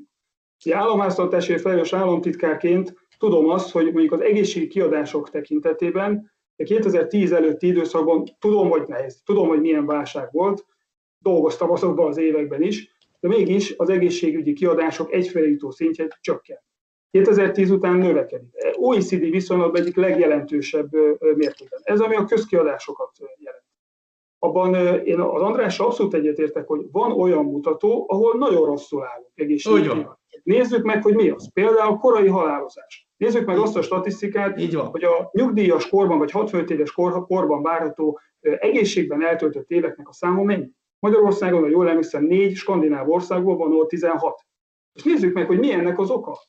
Az intézményrendszer kb. 15%, 15% a teteje, ami okként magyarázható ebben a statisztikában. Legnagyobb mértékben az életmód az, ami felelős ezért. Mi az, amit csináltunk? Én a mindennapos testnevelés bevezetését egy fontos dolognak tartom. Vagy annak például, hogy a közgazdasági eszközökkel, a netával az egészségtelenebbnek tartott élelmiszereknek a fogyasztását megpróbáltuk visszaszorítani. Ha már csak annyit elértünk, hogy ezeknek a termékeknek az összetevő jelentősen változtak, akkor igenis léptünk előre. Tehát én azt kérem, szabad András, hogy nézzük meg, hogy melyik listában állunk hátul, és akkor biztos, hogy találunk közös pontokat, ahol javítanunk kell. Én egyetértek az intézményrendszer hatékonyság és javítanunk kell, de nézzük meg, hogy honnan indultunk és hova értünk el. Oktatás, megint olyan terület, ahol vannak feladataink, és a lifelong learning évtizedek óta hallott dolgával egyetértek. Én egyetemistaként a közgazdasági egyetemen már erről tanultam több mint 20 évvel ezelőtt. Hát azért e tekintetben is vannak változások. Szakképzés, első, második, harmadik képzésnek az ingyenes megszerzése. Felsőoktatásban az intézményrendszernek a stabilitása. Ott is volt oktatói béremelés. Mindenütt vannak még feladataink, csak ismétlen azért lássuk azt, hogy valamennyi előrelépés is volt, és természetesen ismétlen jelentős feladataink vannak, amihez közfinanszírozás is kell, és amihez nagyon jó, hogyha európai uniós forrásokat is igénybe tudunk. Köszönöm. Köszönöm szépen ezt a véleménycserét. Hadd javasoljam, hogy esetleg én még Zsolthoz hadd térjek vissza a hazai beruházási vitán túlmenően az uniós intézményrendszer, illetve az uniós intézkedések kapcsán Andor László visszautalt Zsolt több észrevételére is, többek között itt az európai szemeszter ellentmondásaira és ki nem használt lehetőségeire. Zsolt, van-e esetleg hozzátenni valód? Ahhoz a kérdéshez szólnék hozzá, hogy mi a csomag célja rövid táv, hosszú táv, és tulajdonképpen teljesen egyetértek Andor Lászlóval abban, hogy az előző válság, tehát a 2008-as globális pénzügyi válság után az egyik legfontosabb, legsúlyosabb probléma, amit az Európai Unió elkövetett, itt az Unióról beszélek, nyilván tagállamok, uniós intézmények együtt hozzák a döntéseket, hogy miután a görög adósságválság a felszínre került, és korábban elképzelhetetlen módon egy euróövezeti ország pénzügyi segélycsomagra szorult, ez egy elég feszes költségvetési kiigazítási időszak következett, és ez nagy mértékben hozzájárult ahhoz, hogy az Európai Unió egészen egy második recessziót szenvedett. Úgy gondolom, hogy ezt a problémát valóban sokan felismerték, és a mostani helyzetben véleményem szerint ennek a legfontosabb eszköze, ami ellen küzdünk, az az, amit Andor László és Banai Péter is említett, nevezetesen, hogy számos szabályt felfüggesztettek, például a költségvetési szabályokat felfüggesztették, az országok olyan nagy költségvetési hiányt halmozhatnak fel, amennyit csak akarnak, és az állami segítségnyújtási szabályokat is felfüggesztették.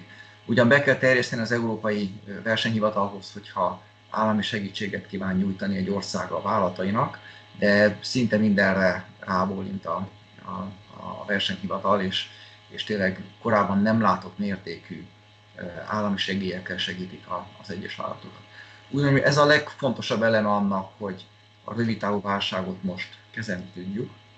Viszont abban vannak erős kétségeim, hogy ez az új csomag, ez az új helyreállítási csomag, ami ugye nevében a helyreállítási szót is tartalmazza, hogy ennek mekkora szerepe lehet benne, és itt szeretnék visszautalni arra, hogy a kifizetés az azért elég lassan fog sajnos csak megtörténni.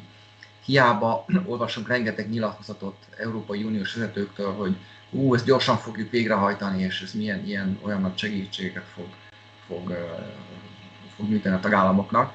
Ugye ebben egy olyan nehézség is, ezen állítások értelmezésében egy olyan nehézség is felmerül, ami talán a hallgatók egy része ismer, hallgatók más része nem ismer, hogy az Európai Unió költségvetésében két kategória van.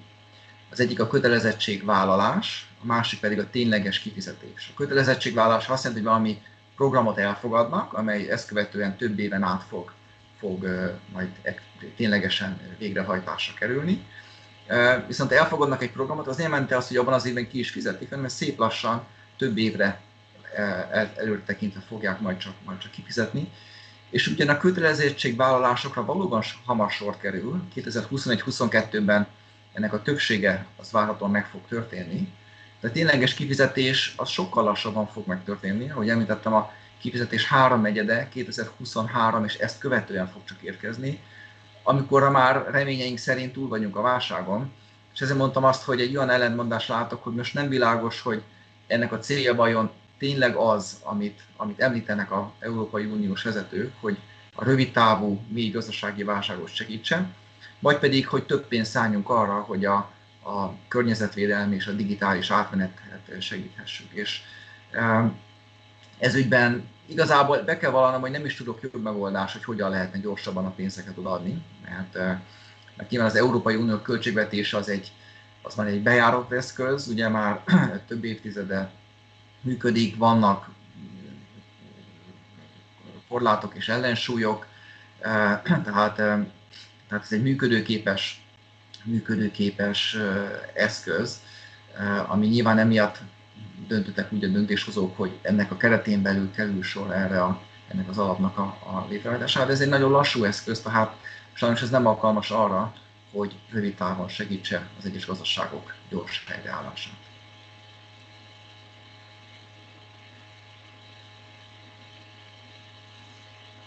Köszönöm szépen. Ez egy elég komoly vita volt a tagállamok között valóban, hogy mi legyen ezeknek a helyreállítási eszközöknek az ütemezése.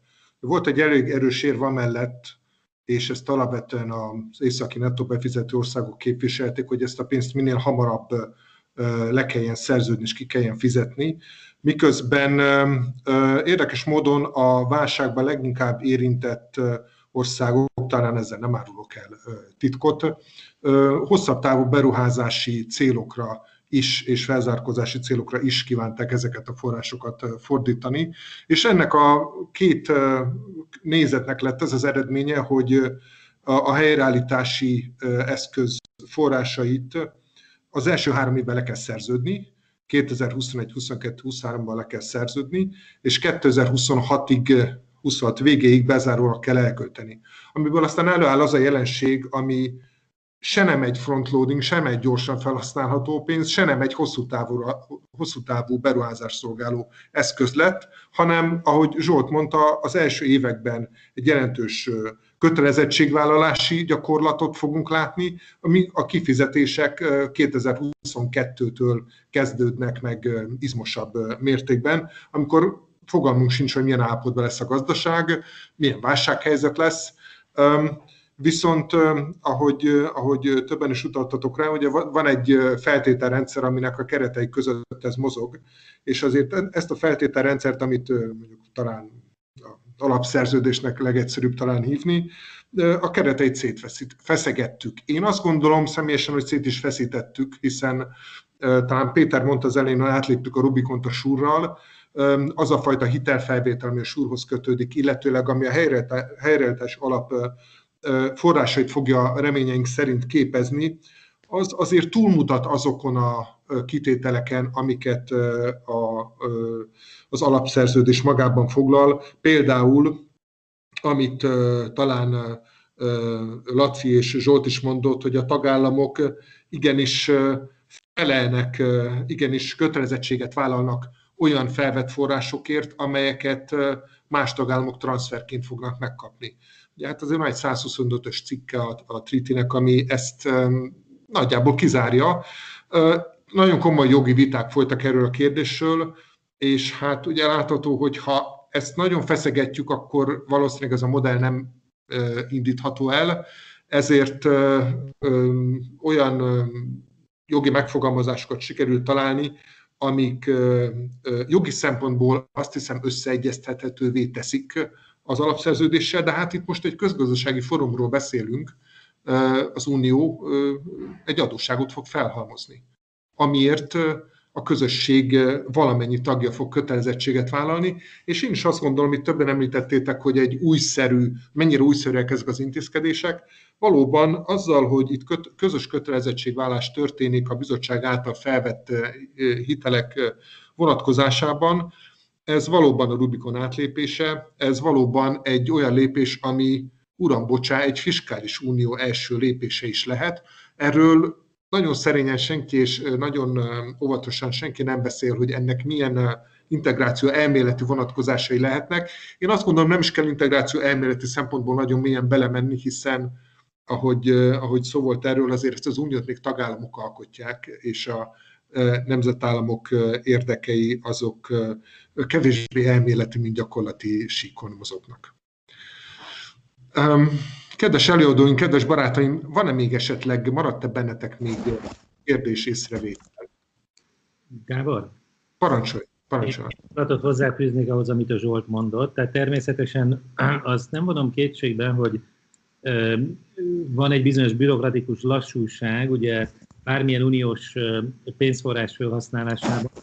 Ugyanakkor, ha az a fő kérdés, és szerintem most az, hogy a koronavírus által előidézett recesszió csődközeli helyzetbe fogja sodorni országokat, akkor önmagában a kötelezettségvállalás ténye már egy igen jelentős segítség, függetlenül attól, hogy 1 vagy 2 évvel később kerül sor a tényleges kifizetésre. Gondoljunk arra, amikor az előző válságban, 2012. júliusában Mario Draghi, az Európai Központi Bank elnöke tett egy bejelentést Londonban, amire igazából senki nem készült föl, amikor azt mondta, hogy kerül, amibe kerül, stabilizálni fogják az eurózónát. Ehhez képest tényleges eszközöket jóval később kellett bevezetni. 2015-ig nem volt mennyiségi lazítás például, egyéb kisebb eszközök voltak. Tehát tulajdonképpen nagyon sok ilyen esetben a politikai deklaráció az már nagyon komoly, mondjuk így anyagi erővel tud bírni, hiszen az egy egyértelmű jelzés a piacok felé a tekintetben, hogy bizonyos országok a későbbi évek során milyen pályát fognak befutni költségvetési értelmen. Tehát ebből a szempontból azt gondolom, hogy tekintetbe kell ugyan venni az átfutási időt, de nem lennék annyira szigorú és negatív, különösképpen azt látva, hogy milyen gyorsan születtek meg bizonyos döntések, és ezekre aztán építeni lehet. Megint egy tanulság az előző válságból, hogy számos olyan eszköz jelent meg, például maga az Európai Stabilitási Mechanizmus, amire először azt mondtuk, hogy ez egy átmeneti eszköz, ez nem lesz örökkére. Aztán kiderült, hogy sokkal nagyobbnak és sokkal tartósabbnak kell lenniük ezeknek az eszközöknek, de ezek a döntések csak fél évvel, egy évvel később kerültek be a köztudatba és a döntéshozatalba, mert ugye a közvéleménynek is meg kellett emészteni azt, hogy milyen új irányba indult el a válságkezelés által az Európai Unió. Köszönöm szépen. Igen, én ezzel egyetértek. Esetleg van-e még további? Egy pár gondolatot én is hozzátennék. Jó, parancsolj. Tehát mindenképpen nagymértékben egyetértek Lászlóval abban, hogy maga bejelentés ténye, a politikai deklaráció egy mérföldkő volt az Európai Unió tekintetében, vagy történelmében, és ezt a piacok is értékelték. Ha megnézzük például az olasz államkötvényeknek a hozamának az alakulását, akkor azt látjuk, hogy tavasszal, főleg amikor Christine Lagarde elnökké vált az Európai Központi Bank, most egy nagyon szerencsétlen kijelentést tett. Ő azt mondta, hogy az Európai Központi Banknak nem az a célja, hogy az egyes tagállamok kötvényeinek a kamatlábát kordában tartsa. Ekkor hirtelen megugrottak az olasz és spanyol kötvényhozamok. De amikor a német és francia megállapodás május elején megszületett arról, hogy javasolnak egy ilyen Európai Unió szintű helyreállítási alapot, majd pedig május végén ténylegesen az Európai Bizottság letette a javaslatát, akkor ezt követően az olasz és spanyol kötvényhozamok szépen estek viszonylag jelentős mértékben a korábbi magas értékükhez képest. Tehát a piac mindenképpen rendkívül pozitívan fogadta ezt az egész intézkedés csomagot, és ez úgymond nagyon sok más pozitív, másodlagos hatást is bevonhat, hiszen hogyha egy pozitív a hangulat a piaci befektetők között, akkor gondolhatják, hogy jó, Görögország majd ugyancsak 10 év vagy 5 év múlva, de nagyon sok támogatást fog kapni ebből az alapból, tehát emiatt a görög gazdaság jobban fog teljesíteni, de nélkül teljesítene, akkor érdemes beruházni. Tehát lehet, hogy önmagában ez a pozitív piaci hangulat több magánberuházást is kiválthat. Tehát úgymond azon tényleges költségvetési segítségen túl, amit nyújt, a magánszektor élénkítésén keresztül is segítheti a gazdaság helyreállítását. Tehát ezek mind olyan másodlagos hatások, amelyeket rendkívül fontosnak tartok, és nagyon pozitív vonásként értékelek. Viszont még az eredeti kérdésedre visszatérve, hogy ez vajon egy hosszabb távú költségvetési unió, vagy nagyobb mértékű költségvetési unió első lépését tekinthető. Ebben a kérdésben viszont nagyon-nagyon szkeptikus vagyok. Ugye már jelenleg is van egy költségvetési uniónk, hiszen a 7 éves EU keretköltségvetés az ugye az egy közös költségvetés, a tagországoktól jön a bevétel, és újraelosztás történik.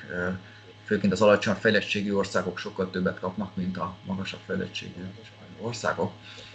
De hogy azért én úgy gondolom, hogy azon viták, amelyek ezen helyreállítási csomaghoz vezettek, azért rámutatnak arra, hogy alapvető nézetkülönbség van a tagállamok között, hogy vajon ez a hosszú távon 1%-os GDP-ben mért 1%-os Európai Uniós költségvetés, ez vajon emelkedhet-e? Egyes országokban rendkívül negatív az ellenérzés ezzel kapcsolatban, ami részben abból is táplálkozik véleményem szerint, hogy sokan nagyon kritikusan nézik, hogy mire is megy el ennek a költségvetésnek a nagy része. Ugye a pénz kétharmada az részben a mezőgazdaságra megy el, részben pedig a kohéziós támogatásokra.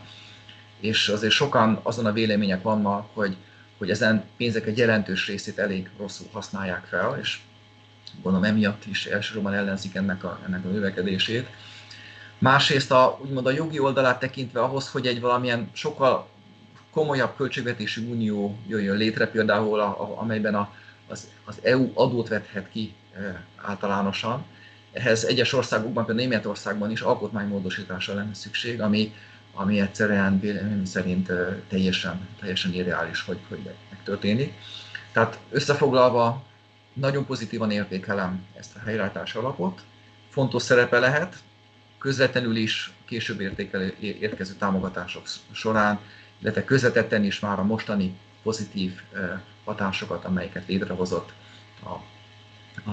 a piaci szereplők körében, de úgy gondolom, hogy ez nem fogja megteremteni egy hosszú távú, nagymértékű költségvetési uniónak a létrehozását az EU-ban.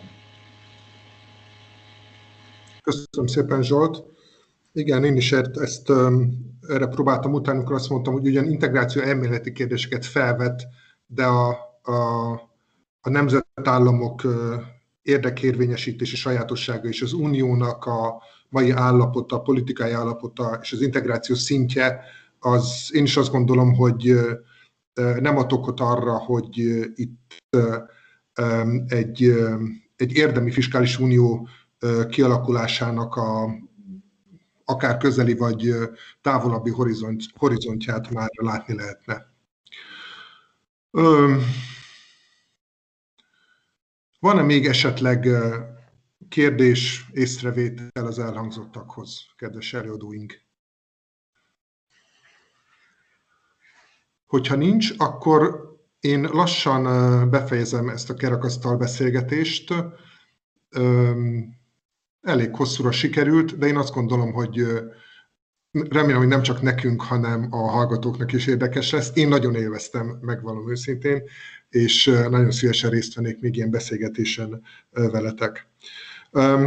Kedves előadóink, szeretném megköszönni akkor Banai Péternek, Vértes Andrásnak, Darvas Zsoltnak és Andor Lászlónak, hogy részt vettek ezen a beszélgetésen, és megosztottátok véleményeteket az unió válságkezeléséről és hosszú távú kilátásairól. Megköszönöm a kedves kollégáknak és nézőinknek, hogy velünk tartottak, és megtiszteltek bennünket figyelmükkel. Köszönöm szépen, ezzel a kerekasztal beszélgetést bezárom. A felvétel rögzítésére 2020. szeptember 10-én került sor. Köszönöm szépen mindannyiótoknak. Köszönjük szépen. Mi is köszönjük. Köszönjük szépen a lehetőséget. Köszönjük.